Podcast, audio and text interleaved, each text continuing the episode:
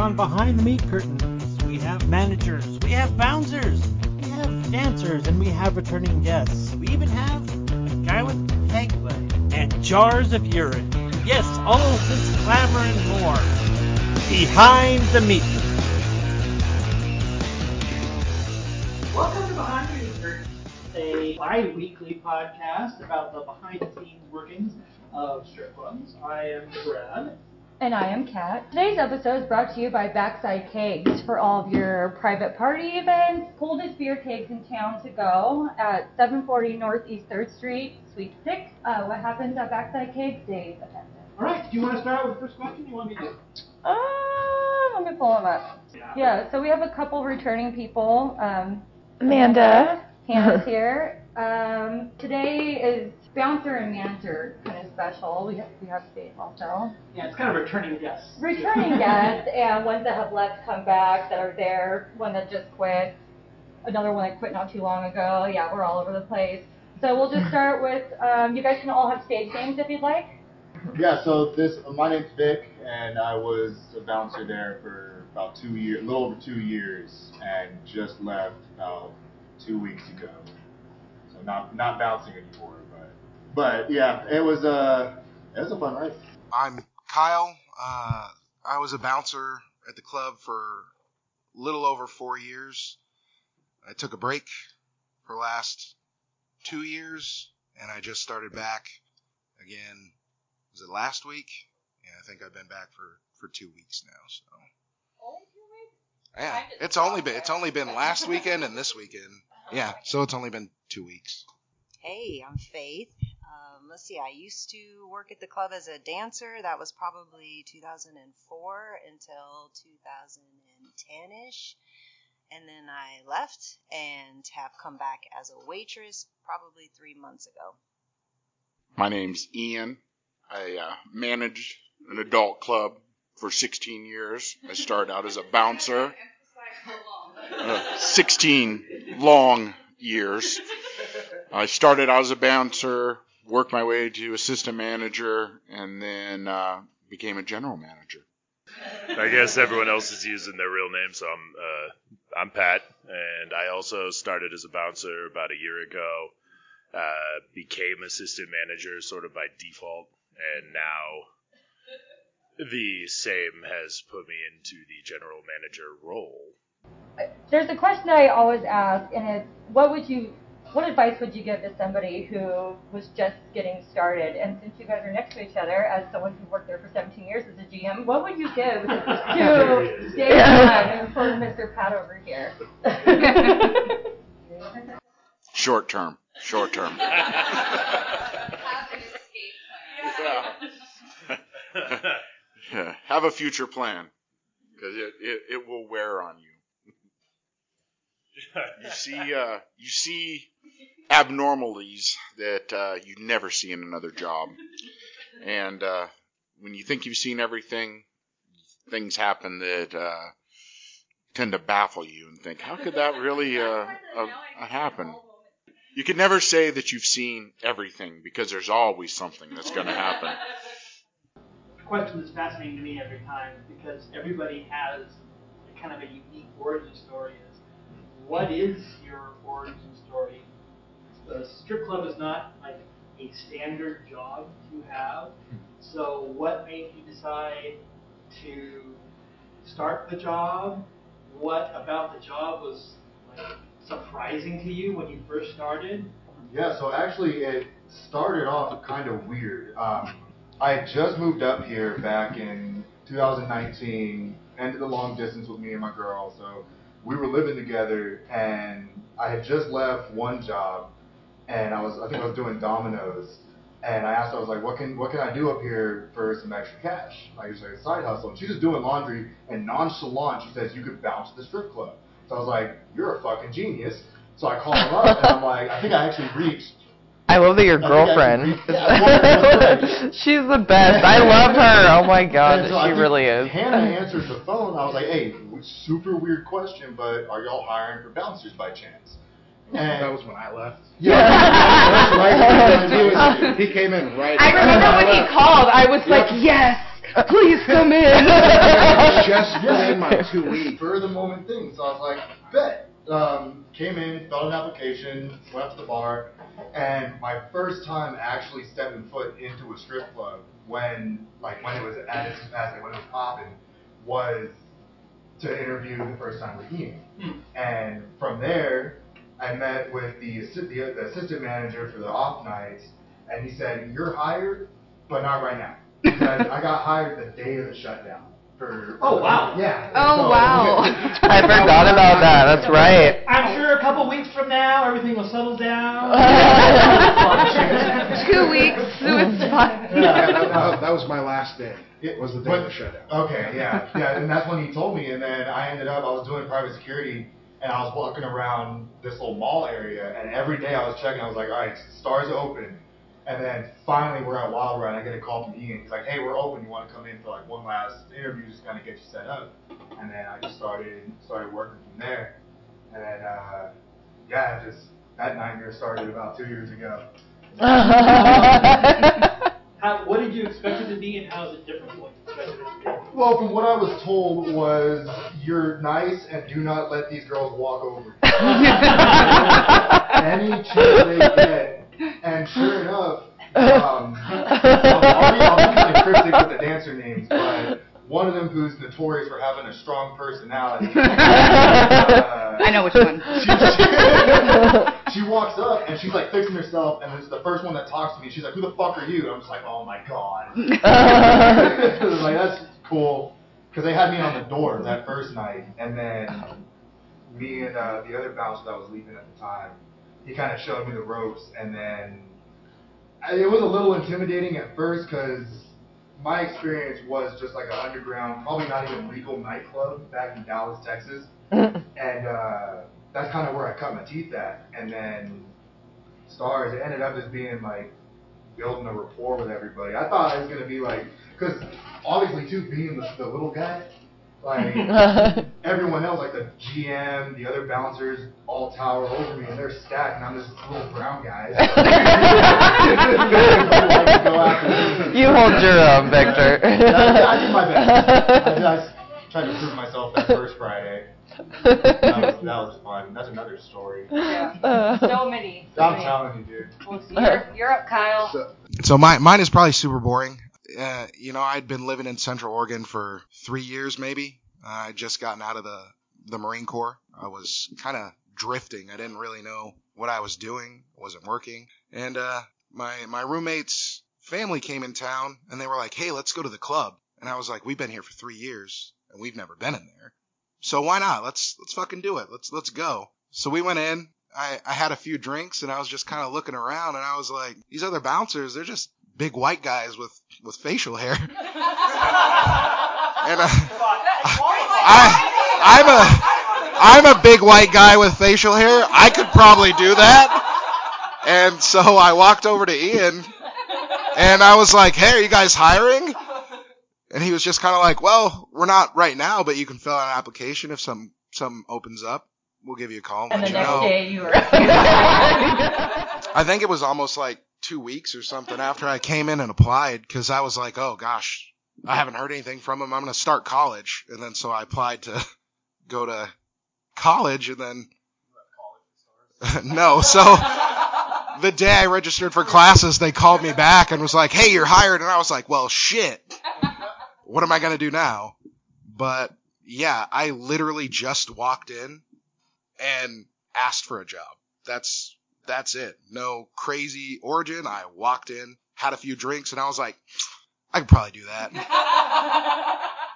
Was any degree of it, this is probably a common question, was any degree of it like, I think I could really handle hanging around naked women all day? It's so weird that I don't know what it's like for other bouncers and stuff, but that's almost not a thing.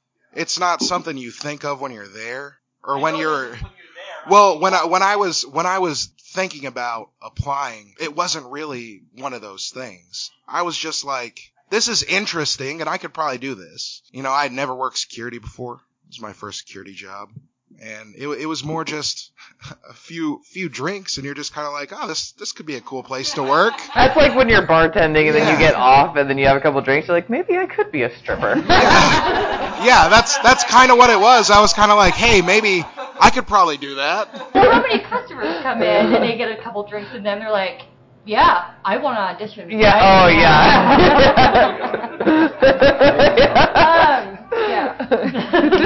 I had a guy try to apply for security a couple days ago who had had more than a few drinks, and he applied right after I told him he had to keep his goddamn hands to himself.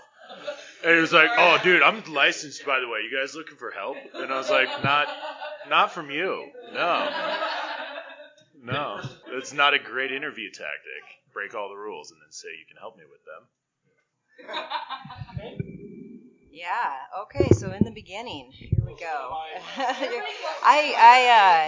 Yeah.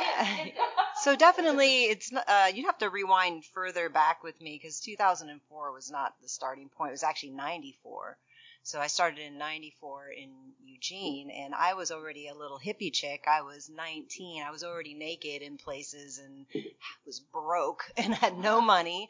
I was actually working at KinderCare taking care of 10 2-year-olds for $4.25 an hour. So that's a lot, right? That's a lot.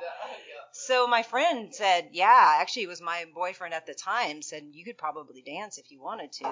And yeah, so I went down there on my lunch break. I still had my little KinderCare outfit on. I went down there and put on a different outfit. And, I went out there and auditioned and made $17 in 2 songs and was just completely blown away. Like, this is so amazing. But a little side note was that I was told I would just be topless, but I went to audition at the Bush Company, which was totally bottomless at that time. So when I first walked in, this chick was spread eagle on the stage, and I had like a panic attack. I was like, oh, my God, I can't do that. Like, I totally just got all super wound up and stressed. But then once I had that money in my hand, it all went away, and I was like, whoa, that's it. I'm definitely doing this. And the lady was like, don't quit your KinderCare job yet. And I was like, I'm quitting my job immediately. $17 in 1994 is about $33 today. So I just Googled it. And it's a lot more than $4.90 an hour, whatever. Yeah, for like longest time. I was actually in the minor booth, and I couldn't go out onto the floor and hustle anybody, so I would just watch all the hustlers and just biding my time to turn 21 until they unleashed me on the floor. So by the time I actually did get to be 21, I was a mad hustler. I was like, I'm not wasting any time. Like, that's it. So you are one of the best. You are known as the best. Thank you. That's sweet. I spread the word because I've only heard about it. I only worked with you for like a year when you were dancing. Yeah. Right. So that was pretty much the beginnings of it, and then it went on and on and on. And you're back. Yeah. Slightly different angle this time. Yeah, it is different. It's wonderful. Yeah. The famous last words is, I'm never coming back. I don't think I ever said that. I knew better. Nobody can say. Speaking of taking care of a bunch of children, what was your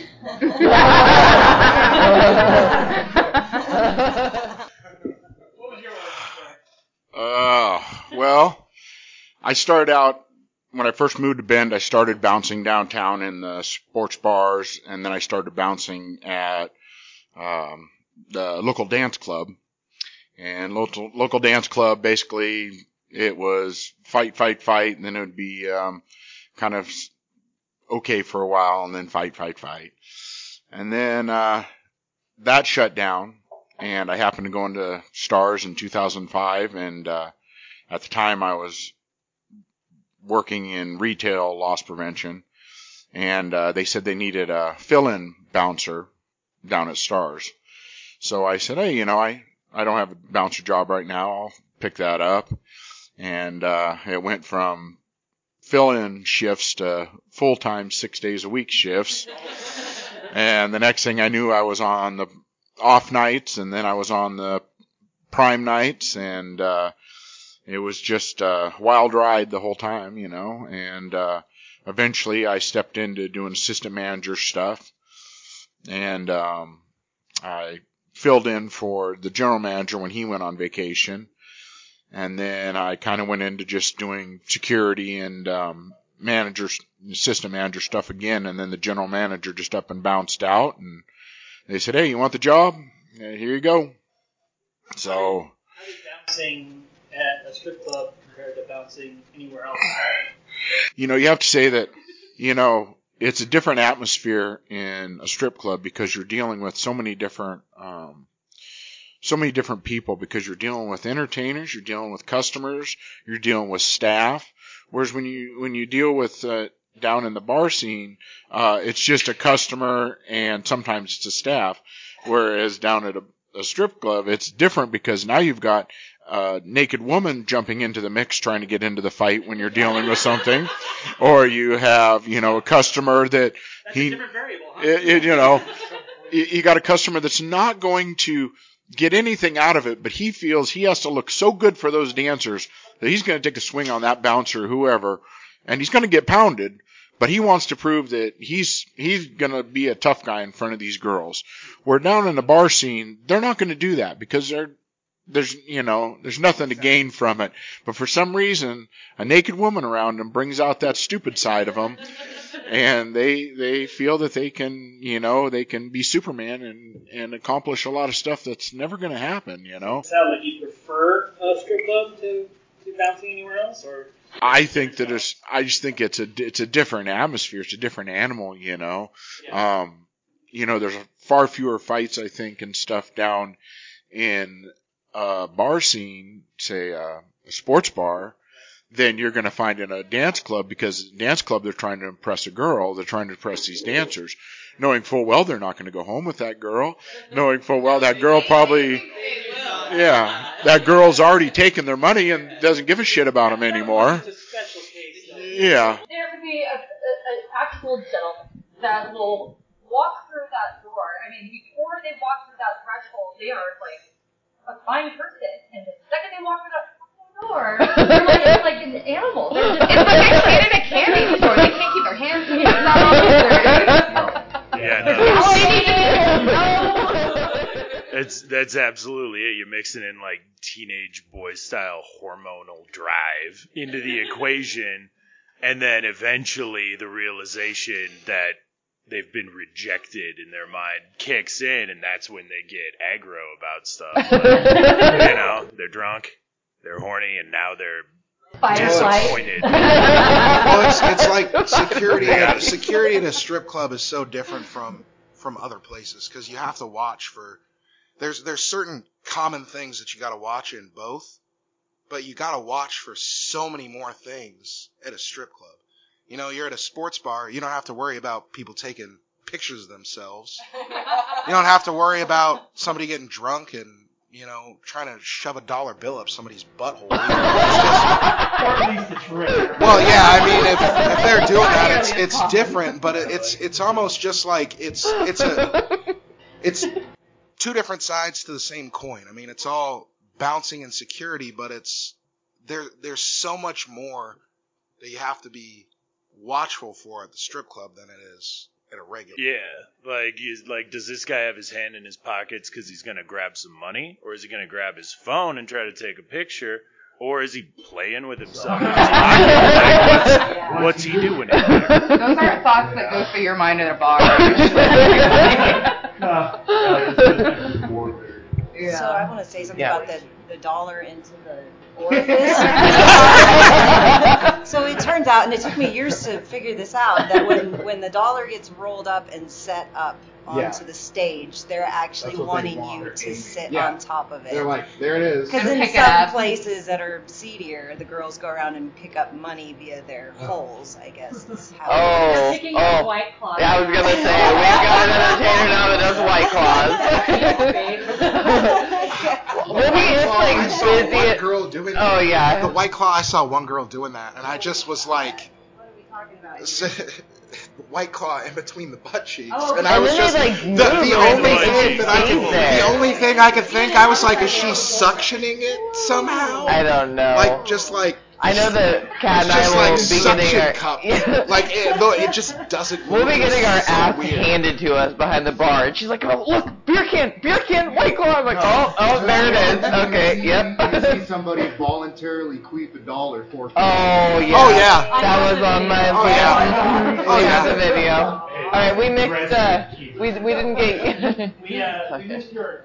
Ah, okay. I mean, I spent a lot of time working in other quote-unquote fringe industries like cannabis and music mostly, but stuff that's kind of outside of the norm office job progression. I'd actually just before COVID become the operations manager and booking agent for a music venue in town, and then the first show that I was going to get fees on was the first show that got canceled, and all that just disappeared. And I'd had some friends who worked there, and they'd been kind of harassing me, like, "Oh, well, you should come work at the club. You should come work at the club." And I kept pushing it off, like, "Why would I want to do that?" I had worked security. The jury's out still. But no, I had worked security before for like event security. I had worked doors at bars, checking IDs, and telling people, you know, maybe go away because they couldn't stand up. But yeah, finally I just took the plunge, walked in, applied. They were looking for help, and got hired on the spot because I'm 6'8", and the guy hiring me was like 6'5". And when I stood up out of the chair and he wound up looking up, he was just like, "Yeah, come in the office." Yeah, big white guy with facial hair. I didn't know. I know. You have the facial hair. Now. Yeah, Vic, you got it. Yeah, I'm a weird prerequisite. Facial hair. You were military too. That's another comment. Attempt to with us. Oh yeah. No, it's all good. That's all good. Yeah, basically, I was confident that I could do it because I had worked in a lot of tangential industries involving bartending, music, venues, loud noises. Like, basically all the elements were there except for the nudity, which turns out drastically changes all the other things. Yeah. That surprised you? I have not stopped being surprised. That is the one thing I will say, is that it is never the same thing. It's never the same thing twice. Every time I think I've seen it all, then, there's a new thing people can do that I was unaware of. Right after I leave here? Where are you going? For what reason? I am going to unlock the club so that we can have a baby shower for one of our dancers who is imminently going to give birth. It terrifies me. It terrifies me that thing's just going to bust out like an alien. Still dancing. Yeah. Yeah, she's due like this. She's 37 weeks pregnant. And she is like this tiny little girl, and so she is all belly. It's like... Yeah, dude. No, I don't know if I talked about in this last episode or not, but I recently saw her use her belly as a gripper to spin around the pole. Like, she's straight up yeah. Hey, I'm supplying the cupcakes. I'm all about it. I brought a veggie tray. That baby's gonna come out vibrating. Up in his head. With vertigo from all the spinning already. Hey, she's really sweet. She is very sweet. Very nice. I love her. She owns it. No. We told her. I was like, dude, because she was kind of panicking, you know, going through it, and it's like we've seen a few pregnant strippers here, like.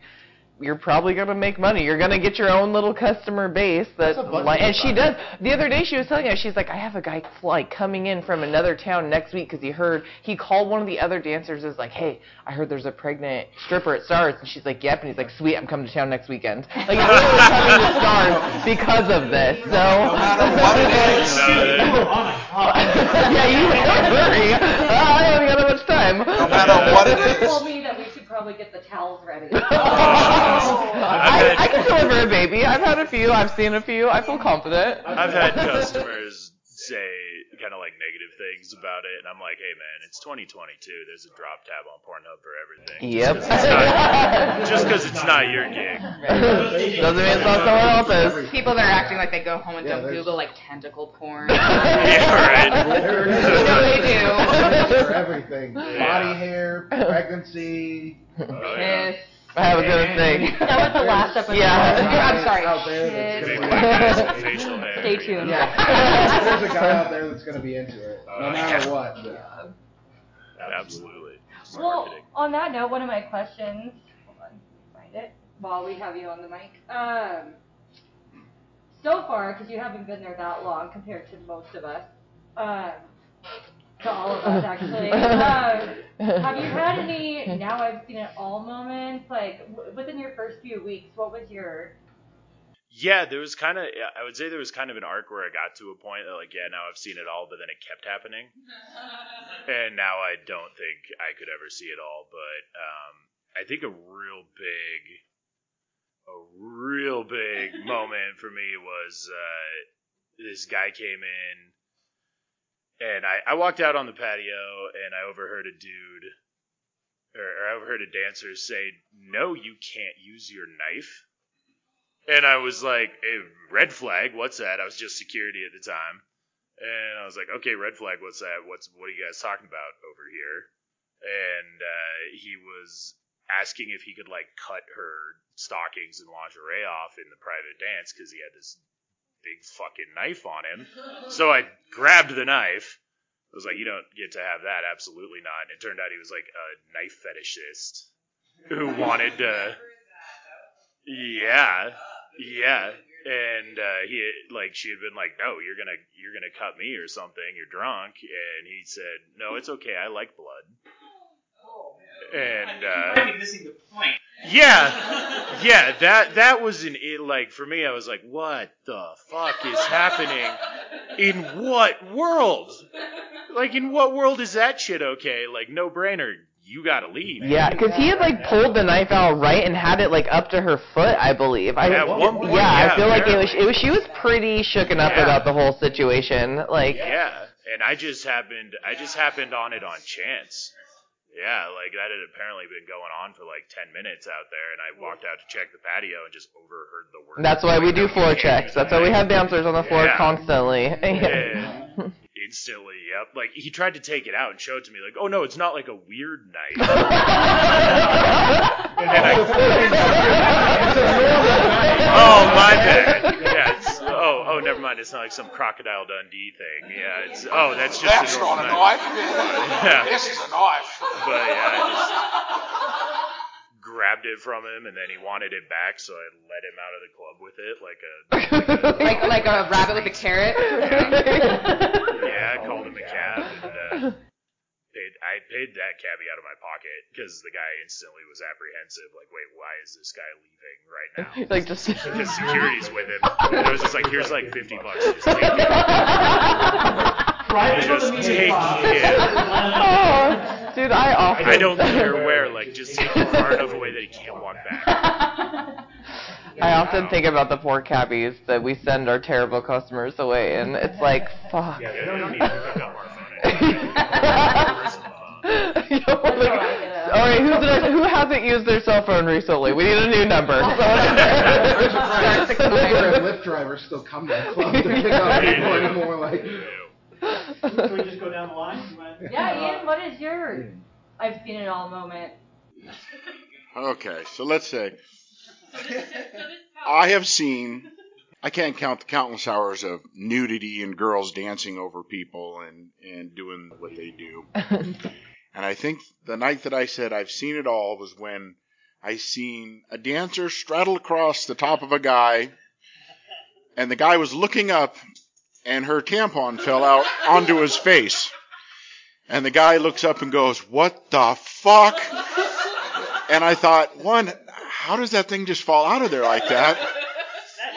And I've never seen that happen before out of all the dances I've ever seen. And then the guy, like, you can have a different reaction any which way of how you're going to take this. You can take it as, this one time I was at a strip club, or you can be pretty pissed off about the matter, or what am I going to get now? What kind of disease may I catch from this? But out of all the years, I've never seen something like that.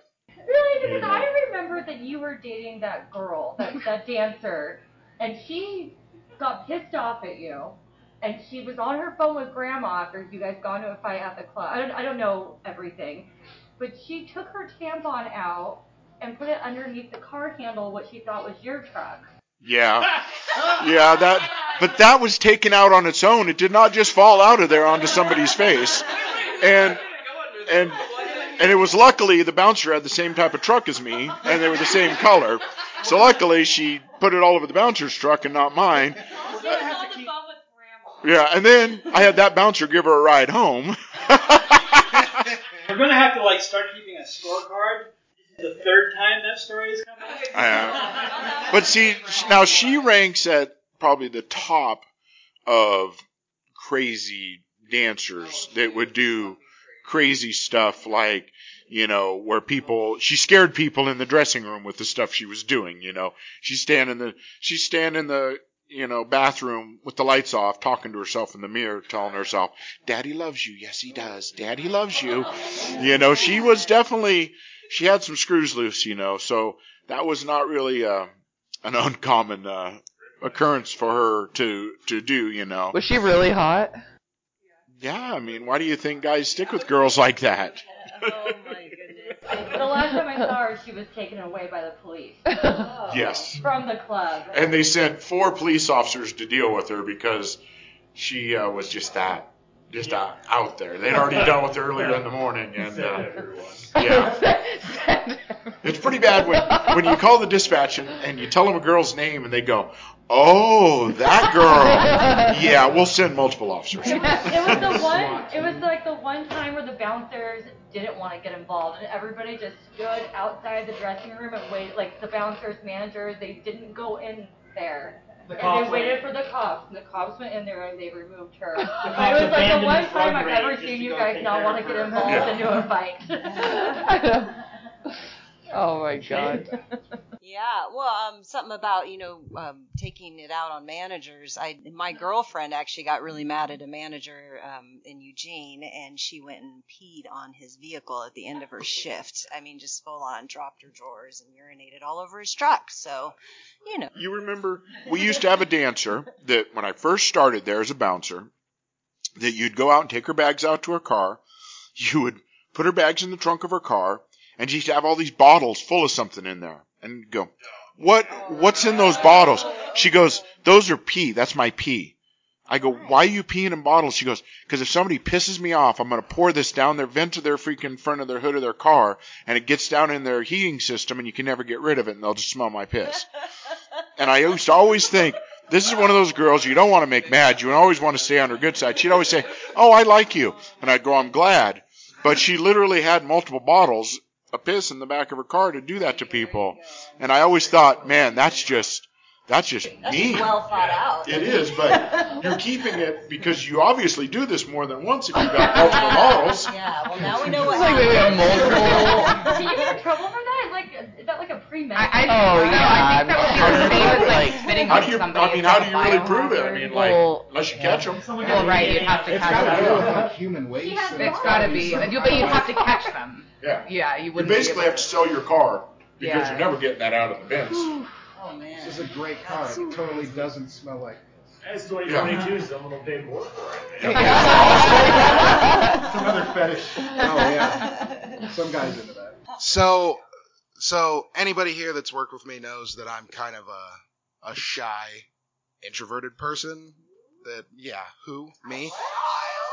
So.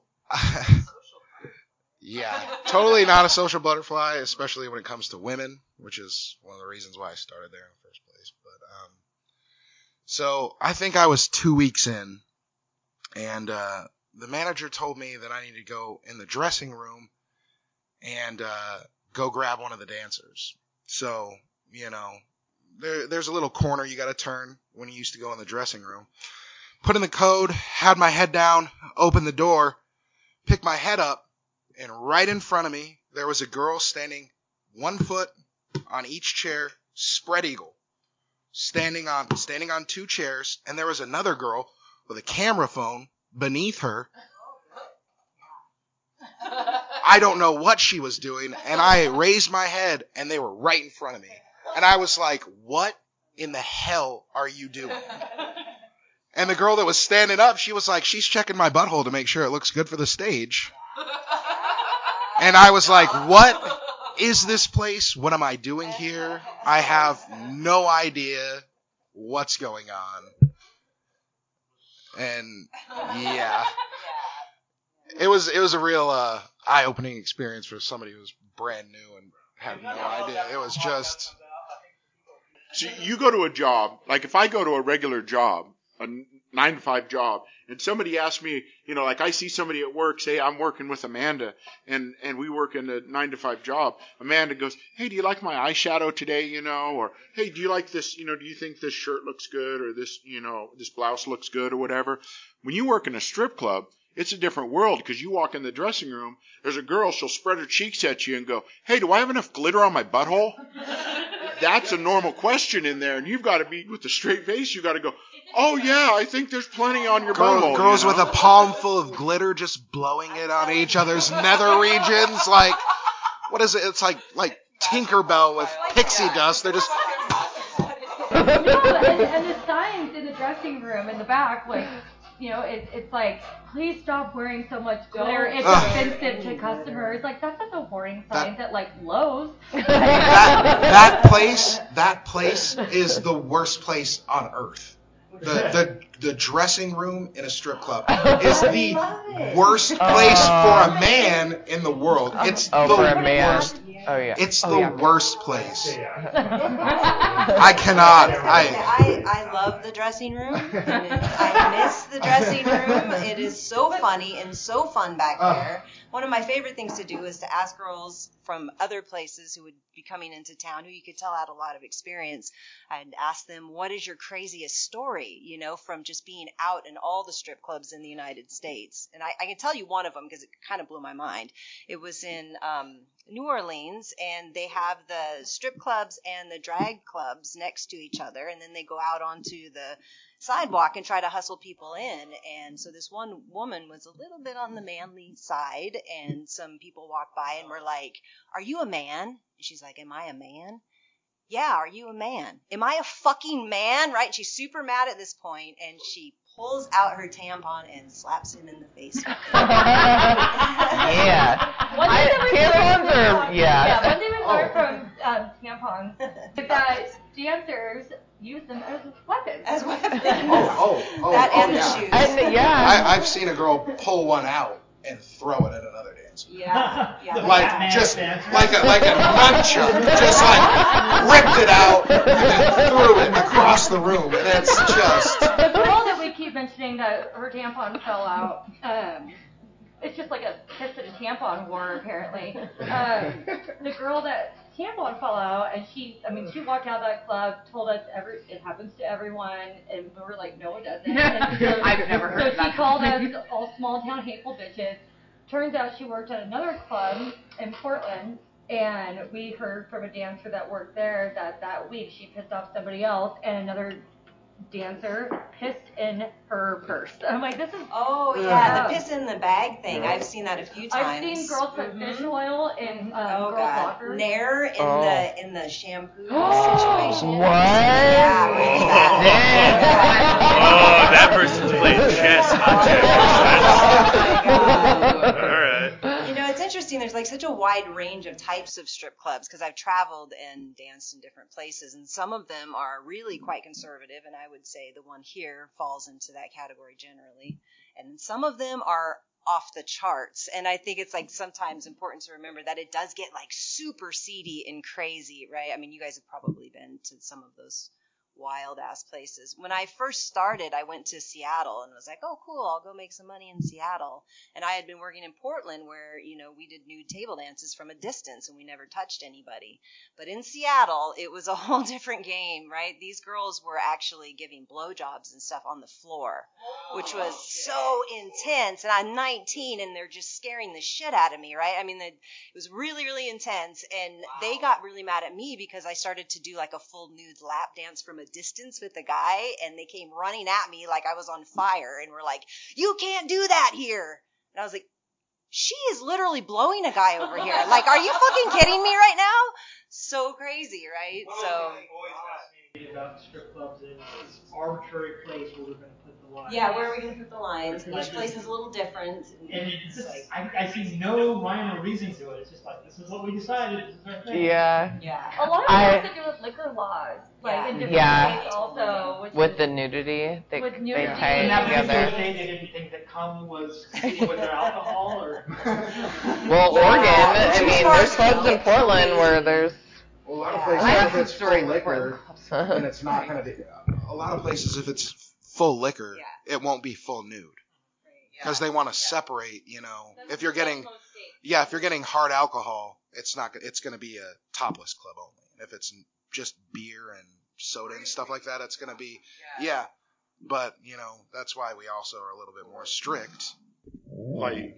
Oregon is, I mean, technically in Oregon, you can do a live sex show on stage. I mean, it's not against, it's up to the club if they want to do that, but it's considered a legal act to do. Now, you can't go get paid to do a sexual act to somebody up in a dance because now you're doing prostitution, but you can on stage do a live sex show, and that's completely legal. Well, I don't know if you could bring a customer up there or not, but if you had two girls... And they busted out, you know, King Kong dildo. I mean, that's fine, you know. Have a good time. The queefing the dollar in the air, seeing an unnecessary amount of buttholes no person should ever see in their life. It's so way too many. Too many. But then also, I know you'll remember. I don't know if you'll remember the dude with one leg that tried to fight me, that had all those burns. I don't know what it was. So this guy comes in one night. I'm working the off nights, and we feel kind of bad for him. Oh, will you let people know what the off nights are? Oh, yeah. So off nights are like the Sunday, Monday, Tuesdays. At least my understanding. It's not like they're like they said the prime nights, like Friday, Saturday.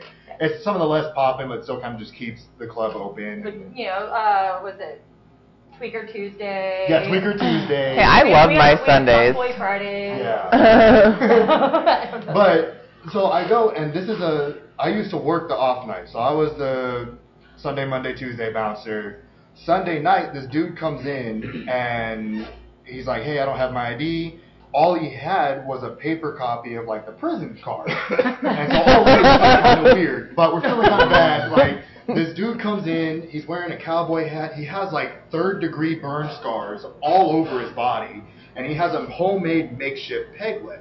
And then when he comes in, he's all prim and proper. He's all like, yes, sir, no, sir, thank you very much. He's super chill. And then the manager at the time comes up, letting him come in. He buys a dance from one of the dancers. And then he leaves. He's like, he thanks us for the night. And then just my ADHD mind, I'm just like, hey, theoretically speaking, if a guy with one leg comes up to fight me, from a moral and ethics standpoint, can I fight back? And everyone's like, oh, yeah.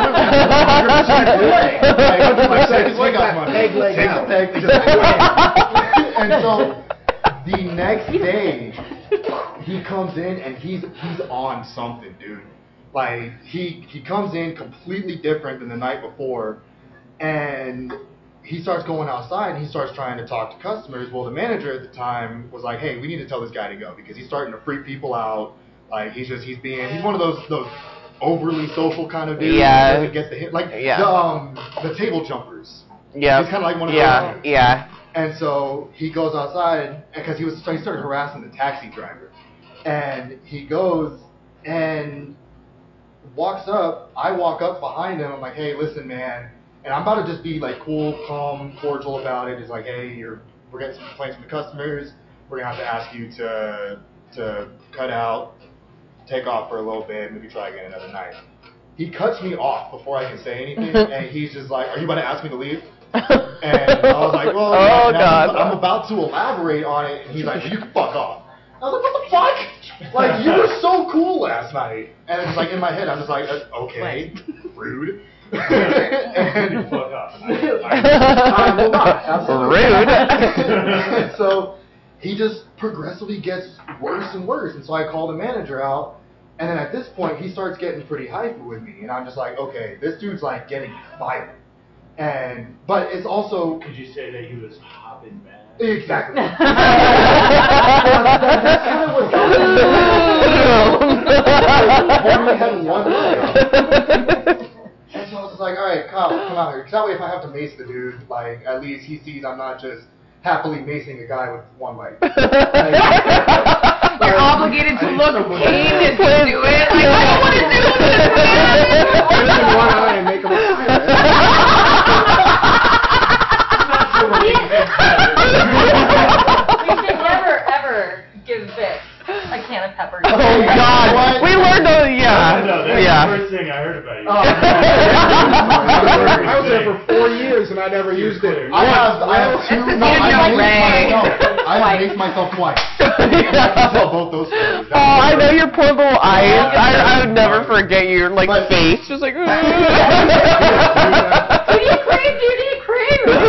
was freaking out. I'm on the floor like, But no, going back to Pegleg, that's what we'll call him. We'll call him Pegleg. So back to Pegleg, he's at the point where he's already getting aggressive. I'm like, dude, I'm going to mace you. Like, or myself. I vocalized it. Like, if you continue to get violent, I'm going to mace you. He was like, mace me, I fucking dare you, I fucking dare you. And then he starts getting racial with me. Oh. So he starts, if y'all don't know what this means, I can tell you after the fact, but he starts dropping a hard off on me. Mm. And so already, like, I'm getting kind of shaky just thinking about it. Like, that's the kind of shit that does, like, kind of get me started up, or get me riled up. But he starts doing that, and then the manager thought I was going to block him. But again, seeing the peg leg, I was like, I don't want to hit him knowing he has one leg. So long story short, cops come. There's like 4 cops. And he's cussing them out. He's like, fuck all you guys. You ain't doing shit. And they're like, we're going to arrest you. He's like, fucking do it then. I dare you. And they're like, okay. And they bust out their cuffs. And like 2 of them got tasers. But then my favorite part is I turn around and I see 4 dancers like this. Just outside the door. Just being nosy. I'm like, dude, they got guns out. Like, get the fucking sign. Like, they had guns, tasers, I had mace, and we're just like, all right, it's been real. I thought the story was going to end with you kickstanding. And that's not even the worst of it. Like, there's the ninja that came over occasionally, New Year's guy. Oh, New Year's guy. Like, it was, yeah. It's been a ride. How do you know a ninja came over? Oh, well, oddly enough, one of the dancers was working the door, and me and one of the bouncers were talking to her, and she asked the same question. Have you seen everything? And we're like, there's no way, because every night it's something new. So we go outside, and as soon as we step outside, the bouncer, we're laughing, we're telling the door guy. As that happens, this dude walks up in full paintball and moto gear. He has his hood up. He has a mask on. Red flags. And he's walking. Well, get this. He's walking with like a Phobos gun holster with a chef's knife in it. And so he walks up and he's like, "Hey, do you guys have any smoke?" And the big bouncer, he's like, he's completely lost for words. He has no idea what to make of the situation. And he's like, he's stuttering. He's like, "No, bro, we don't smoke." And he's like, okay, and it fucking trolleys off, and grabs the knife and takes off. We're just like, what the fuck just happened? Like, that conversation just jinxed us. Yeah, that parking lot could be a little madness. Oh, yeah. Oh, yeah. I can't believe that was the end of the conversation. Just, oh, yeah, no, I didn't come in here to do anything. This is how I dress every fucking day.